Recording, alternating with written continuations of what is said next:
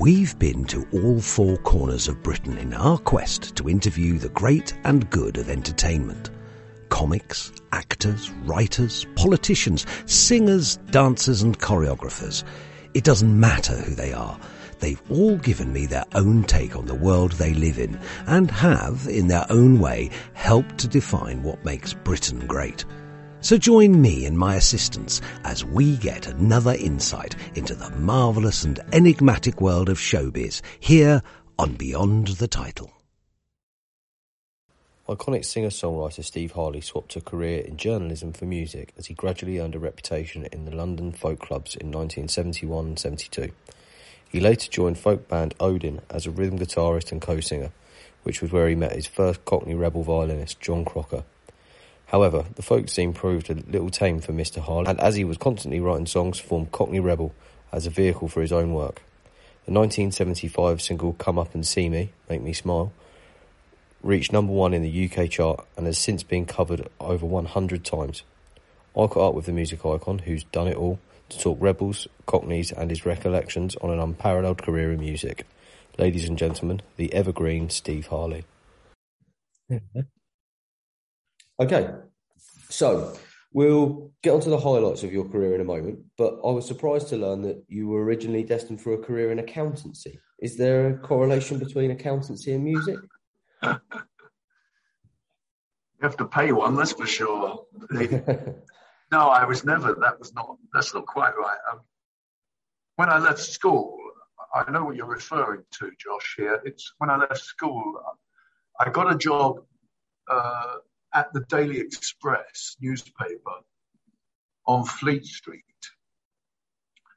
and uh, that was only because my destiny was to be a journalist. Um, since I was 12 years old, I was telling the school I would be a reporter, newspaper reporter. Um, and that's a tough one to get into, even in 1968 when I started to try. It's, it was always difficult. Um, so I got a job at the Express newspaper just so that I could be around journalism. And I was on the accounts floor. It's true. I wasn't training to be an accountant, but I was on the accounts floor. Right. And you're, you're talking to someone here who was so poor at mathematics that I didn't even sit the GCS, GCE, my O level. They wouldn't let me sit at my school. I was so useless at maths. Yeah. So I was never going to be an accountant. but from, I, I used to do a day's work on the accounts floor, helping with bookkeeping and stuff. And then at five o'clock, I didn't go home to my mum and dad's flat for dinner. I'd go down one floor down to the news floor, which was all open plan. And I would watch the reporters on their big old typewriters, you know, big old Remington typewriters, bang, bang, bang, bang, banging out the news stories for tomorrow's paper. It always fascinated me. That, so that's the connection. Uh, And then I did get a job as I, I, I got taken on as a trainee reporter. Did that for four years. oh, great.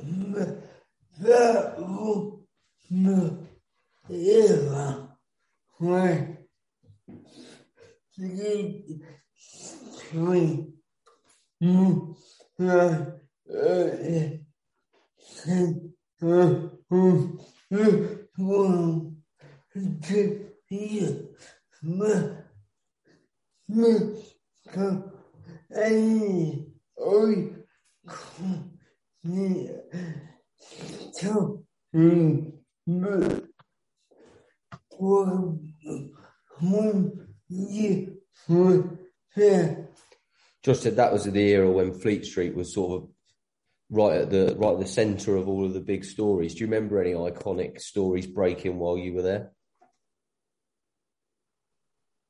I, I was I was only there for that nine months, you see. Then I got a job as a trainee reporter, um, indentured apprentice, you know, and I did that for four years. I was involved in some good stories myself as a reporter. My last year, before I became a full professional musician, was with the uh, East London Advertiser, and uh, that's uh, in Mile End, Whitechapel. And that's they were situated. We were right opposite the Blind Beggar, which is a famous pub in Whitechapel where murders took place on behalf of the Kray twins. So I, I was in in the thick of it for the last year of my career. John. Well, I was, I was, I was 17 when man walked on the moon. Mm. You know. Yeah. I remember that story well enough. yeah, I was working there then. So, generating quite a following in the London folk scene, sort of early 1970s. How did that socio-economic structure of the time influence the issues that you were talking about in your songs? And what issues in particular? I didn't really. Um, my, my, those those original songs were, to be honest, they were quite um, based. They were based mostly based on people that I knew I was mixing with. Um, but they're, they're all. I didn't really write about issues. I, I wrote about people um, in a bizarre sort of way. A, a, reporter said to me just recently, I was doing an interview with a guy, and he said, "Your early material was very strange." yep, it actually was. And he said, couldn't work out what those songs were all about. And I said, well, maybe, maybe they're, they're not about something. Uh, then he said, Sebastian, you know Sebastian, Josh, the song Sebastian. Yeah. Yeah. yeah. He said to me, you know, I mean, that's that's a big piece. And he said, what's that about?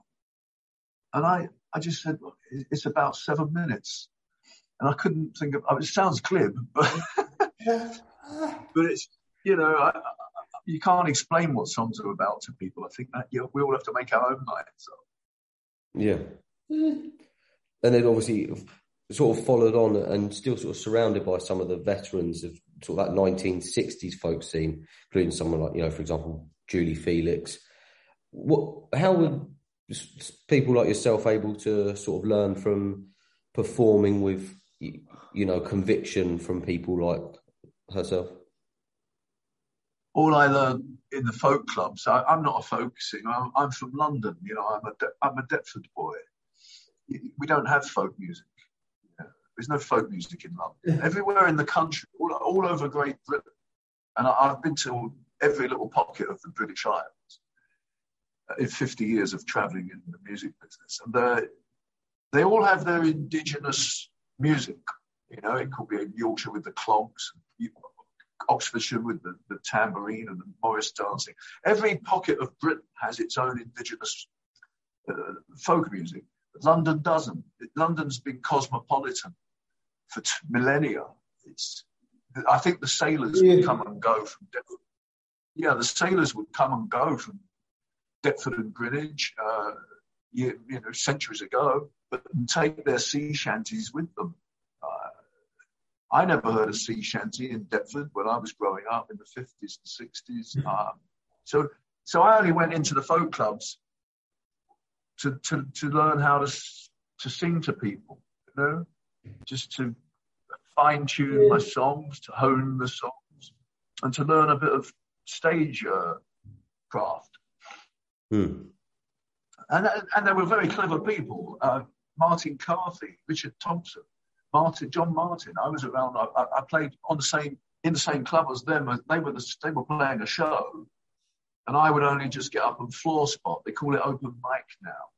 It's where you turn up with your guitar case and someone spots you, the host of the evening says, Do you want to come up and do? And I get up and do 20 minutes, you know, for no money. It's just free. I never played in a folk club for money.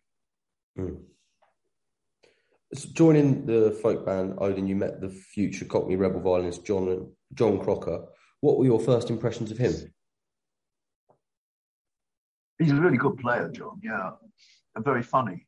We all liked each other a lot. The first Cockney Rebel, we all liked each other a lot. We laughed a lot. We were very young, and uh, we laughed all the time, making the Human Menagerie, which is a very serious record you know, with the orchestra and choir.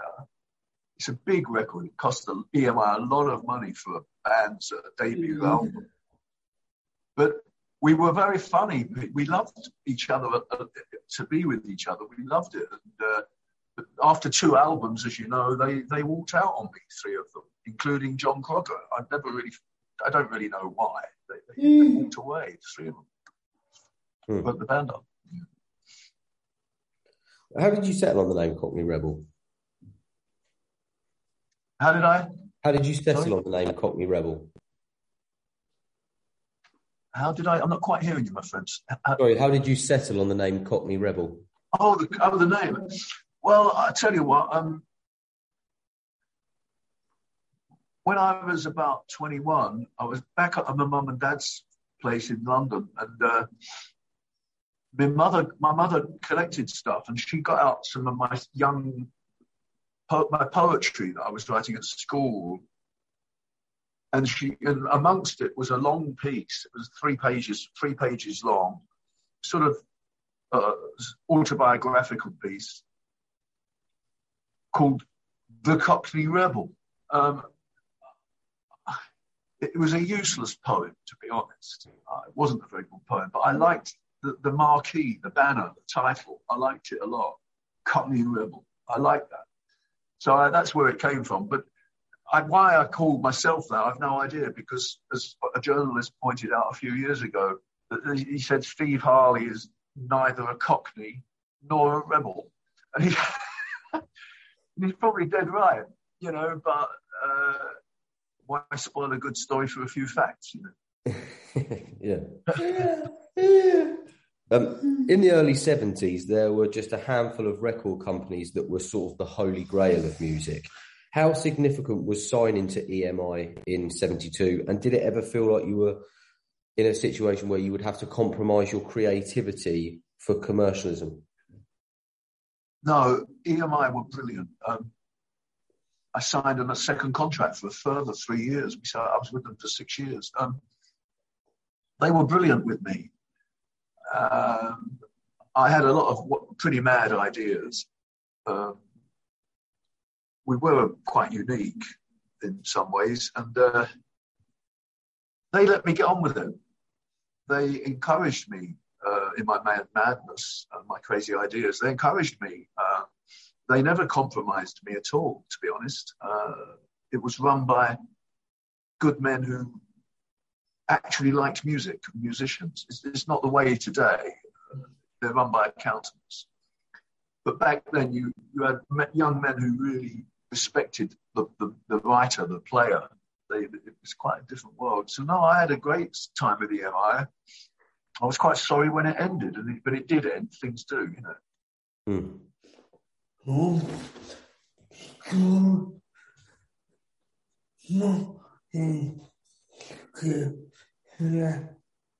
sorry, I didn't catch that myself. Was, was George Martin still there?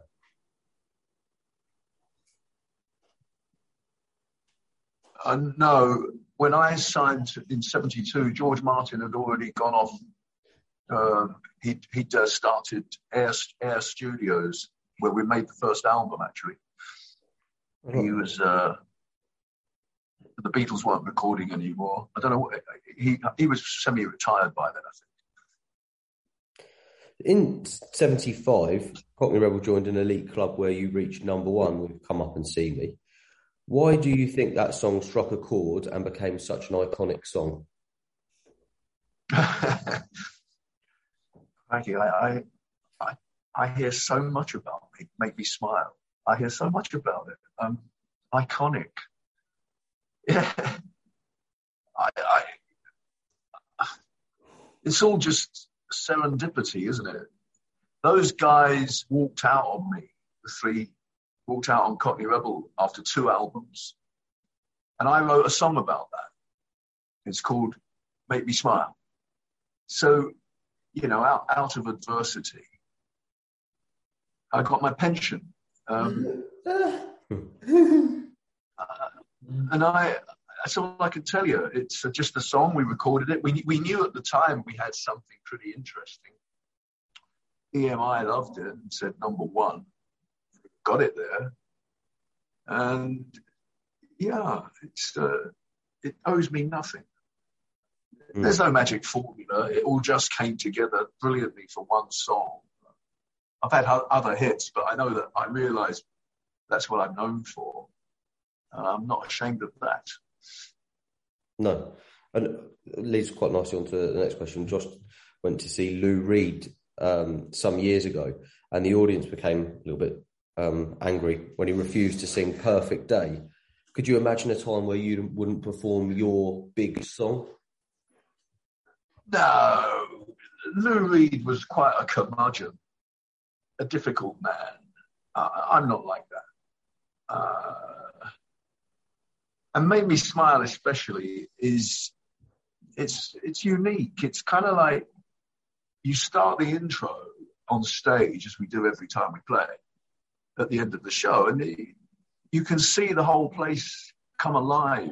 It, hopefully, it's been a, come alive for two and a quarter hours before that, but it just jumps to its feet. You know, the hmm. place mm. rocks. It's it's it has got that about it, and they all sing it. I, I, why would I not perform it? It's uh, yeah, it's something. It's just unthinkable. Uh, it's part of my pleasure as you know to see the whole place standing and singing and dancing. You walk off to that. It's a great feeling. Yeah, definitely.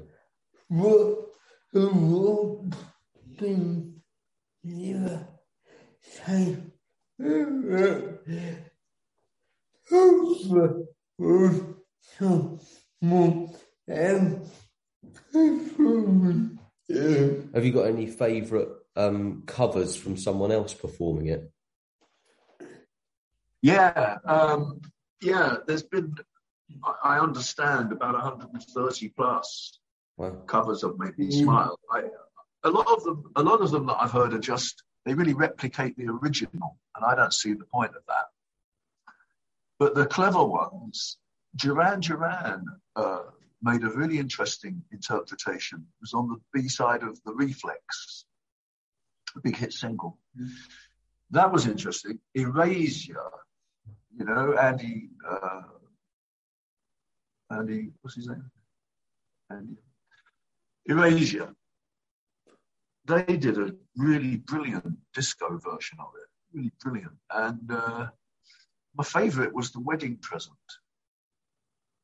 The wedding present, widows. It's kind of punky, punk rocky, and uh, they understand, seem to get the message right, you know, because mm. it's a it's a finger poke, you know. It's basically saying, "Bye bye, guys. You know, one day you'll come back, and I'll be make you'll make me smile." You know, basically, it's kind of a bit arrogant. Yeah. And they got it. The wedding present, you know, go up and see me. You know, really, really aggressive. I quite yeah. enjoyed that. Cool. My favorite, my favorite, my favorite covers are the ones that, that sell the most. just kidding. Just kidding. Just kidding. Yeah. Well, yeah. No, will make sense. Yeah, yeah it makes sense. yeah, that makes sense. Um, Josh once talked about um, the Phantom of the Opera, 1992. Was it you teamed up with Sarah Brightman? How does it? 86. 86. How did it feel to be associated with such a legendary production? Oh, um, it came and went very brief, a brief, very, a brief, very brief uh, part of my life, a career. Um, yeah, I enjoyed it. I, I, through the eighties at that point, I wasn't doing much. You know, I'd had two children, uh, I was, and I'd had a completely hedonistic seventies. You know, seventies was the mayhem. You know, you hear the myths of what they're not even myths. You hear the, the, the, sex and drugs and rock and roll, and it really, truly was mm. like that. It yeah. was mad, and uh, it was a wonderful, wonderful experience. ah, it was cracking. Yeah, so it was great. It was chill out. Yeah, the eighties, I chill out. I, I, I, I had kids, and I wanted to be a bit more respectable. Fair enough. Uh, and, and, and Andrew Lloyd Webber came along in '86 and said, he came to me and said, "Would you sing with Sarah Brightman this duet?" He wanted a rock singer's voice, not one of the uh, West End production voices that he, he's used to. Yeah. And he thought I fitted the bill. But I guess I did. It was a big hit. Uh, I enjoyed the.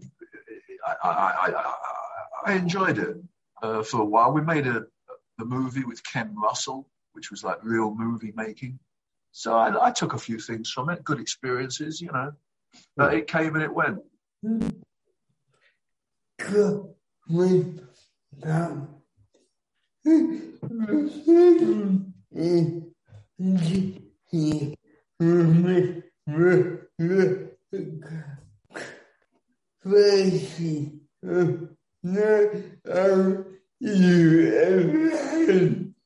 Just to go back to the 70s, can you remember the craziest night out you had?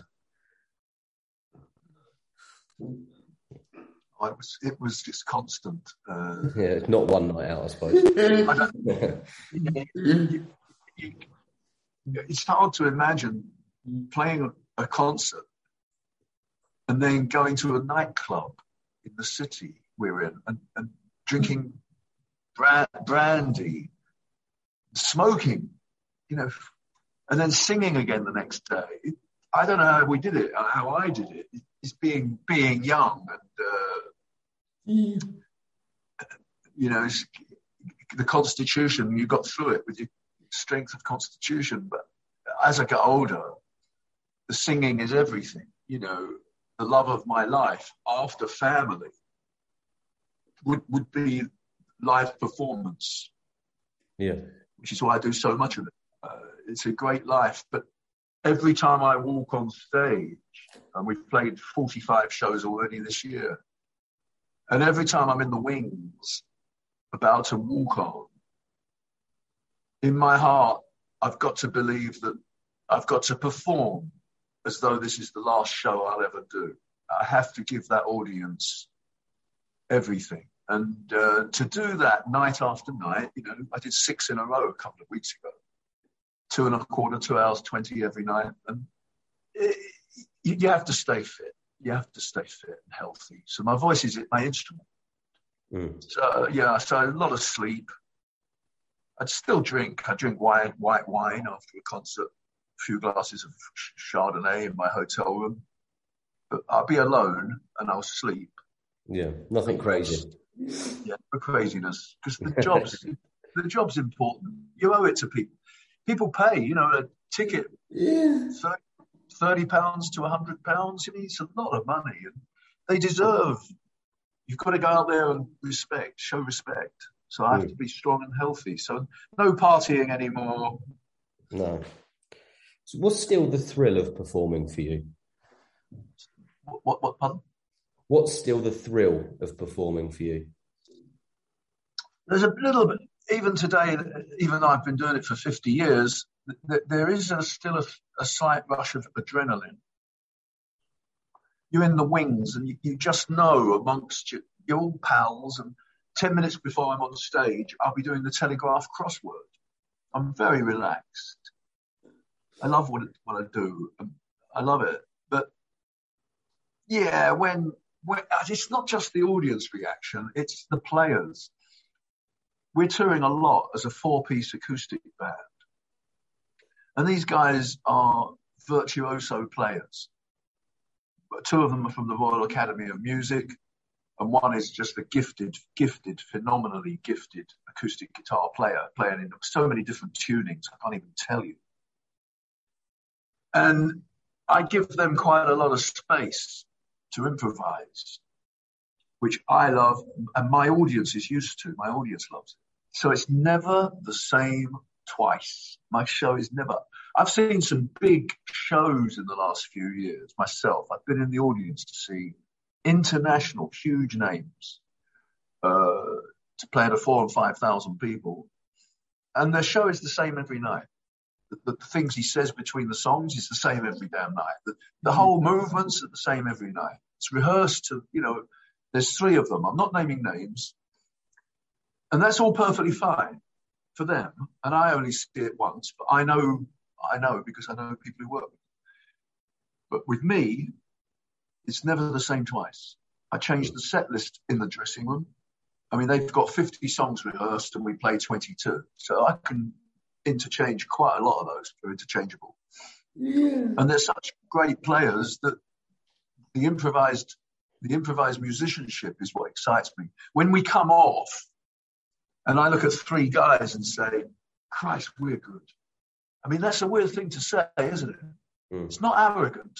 It's not cocky. It's looking them in the eye and saying, Christ, we're good. Yeah. I'm part of it. Okay, I, mm-hmm. I lead it with the guitar yeah. and my songs. I can't, I can't play like them. I'm not a virtuoso player, but I'm I lead that band, and to to know it was really really special, and it is most nights. But sometimes the the double bass player Ollie Hayward, uh, Ollie will play a solo at one point for about two minutes, and some nights it's just phenomenal. It's jazz, and he takes it into places where the rest of us are looking, thinking, "Crikey, where's the one? Where's the one? Where's the beat? Where is it?" And I'm going, "Where's that one?" beginning of the the sequence, yeah, because he loses us, and it's very exciting. Yeah, you're by the seat, you're flying by the seat of your pants, but it's very exciting. Yeah, and obviously very proud. But looking back at your career, what is your proudest achievement? Oh well, sitting here, I, that would be survival. You know, survival. Having an audience is everything. Uh, because I've just explained what it means to me. It's not just playing on stage; it's the traveling, the the the, the adventures that we go through, things we see on the road. It's just really interesting. I'm a culture vulture. I don't sit around in hotel rooms and coffee shops. I, am out and about. I see the city, the town, the museum, the gallery, the river. Yeah. I, I see, and I, I, I, record. I record things and uh, write diaries about it. So it's a very it's a, it's a privileged life. When I, I can look out into an audience and I can see 300, 500, 2,000, whatever I'm playing to.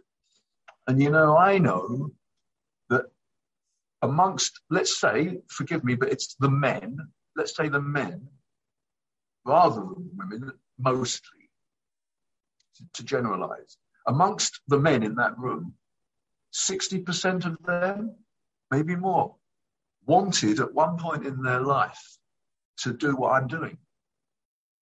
They all played air guitar. They, they had a guitar. They played a bass. They had, had piano lessons. And they all, when they were 13, 15, 18, were dreaming about being a pop star or having a life in the music business as a rock musician. Well, we are that. And I look at them and think, that's don't ever take that for granted. I'm not complacent about this at all. That's looking out and saying, how lucky am I?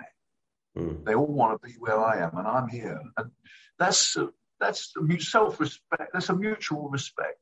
A mutual respect. I know they know it, and uh, it's a nice feeling. There's a sense out there these days, guys. I can tell you. Um, I don't know if you've been going to concerts at all since the door opened again what I'm seeing amongst an audience is not just, uh, for me, there's always been an, an easy rapport.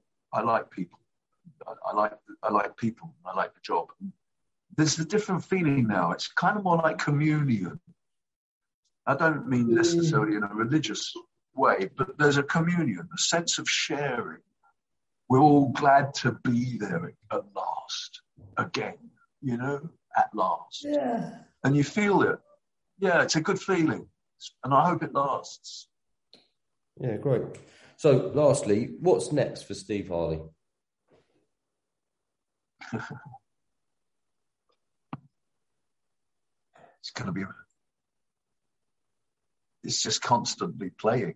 I, we, we, we, we, um, my office sent to the musicians and my, my guitar tech who comes everywhere with sent to them just a few days ago a list of over 30 shows that are now confirmed. They're not on sale yet. They're not online and on sale, but we know. And they're for, for next spring, March, April, May, June. 30 plus shows already, and they're coming in every day. So that's what's next. It's what's what you know waiting for the next call from an agent or a promoter saying, "Will Steve do this?" and oh, you're on the road. Can you come here? You know, mm. negotiate. Other than that, it's just I've got three absolutely fantastic young grandchildren, and uh, so I'm just getting on with life, really. Staying healthy. That's what's next. Getting the next booster. Getting my fourth jab.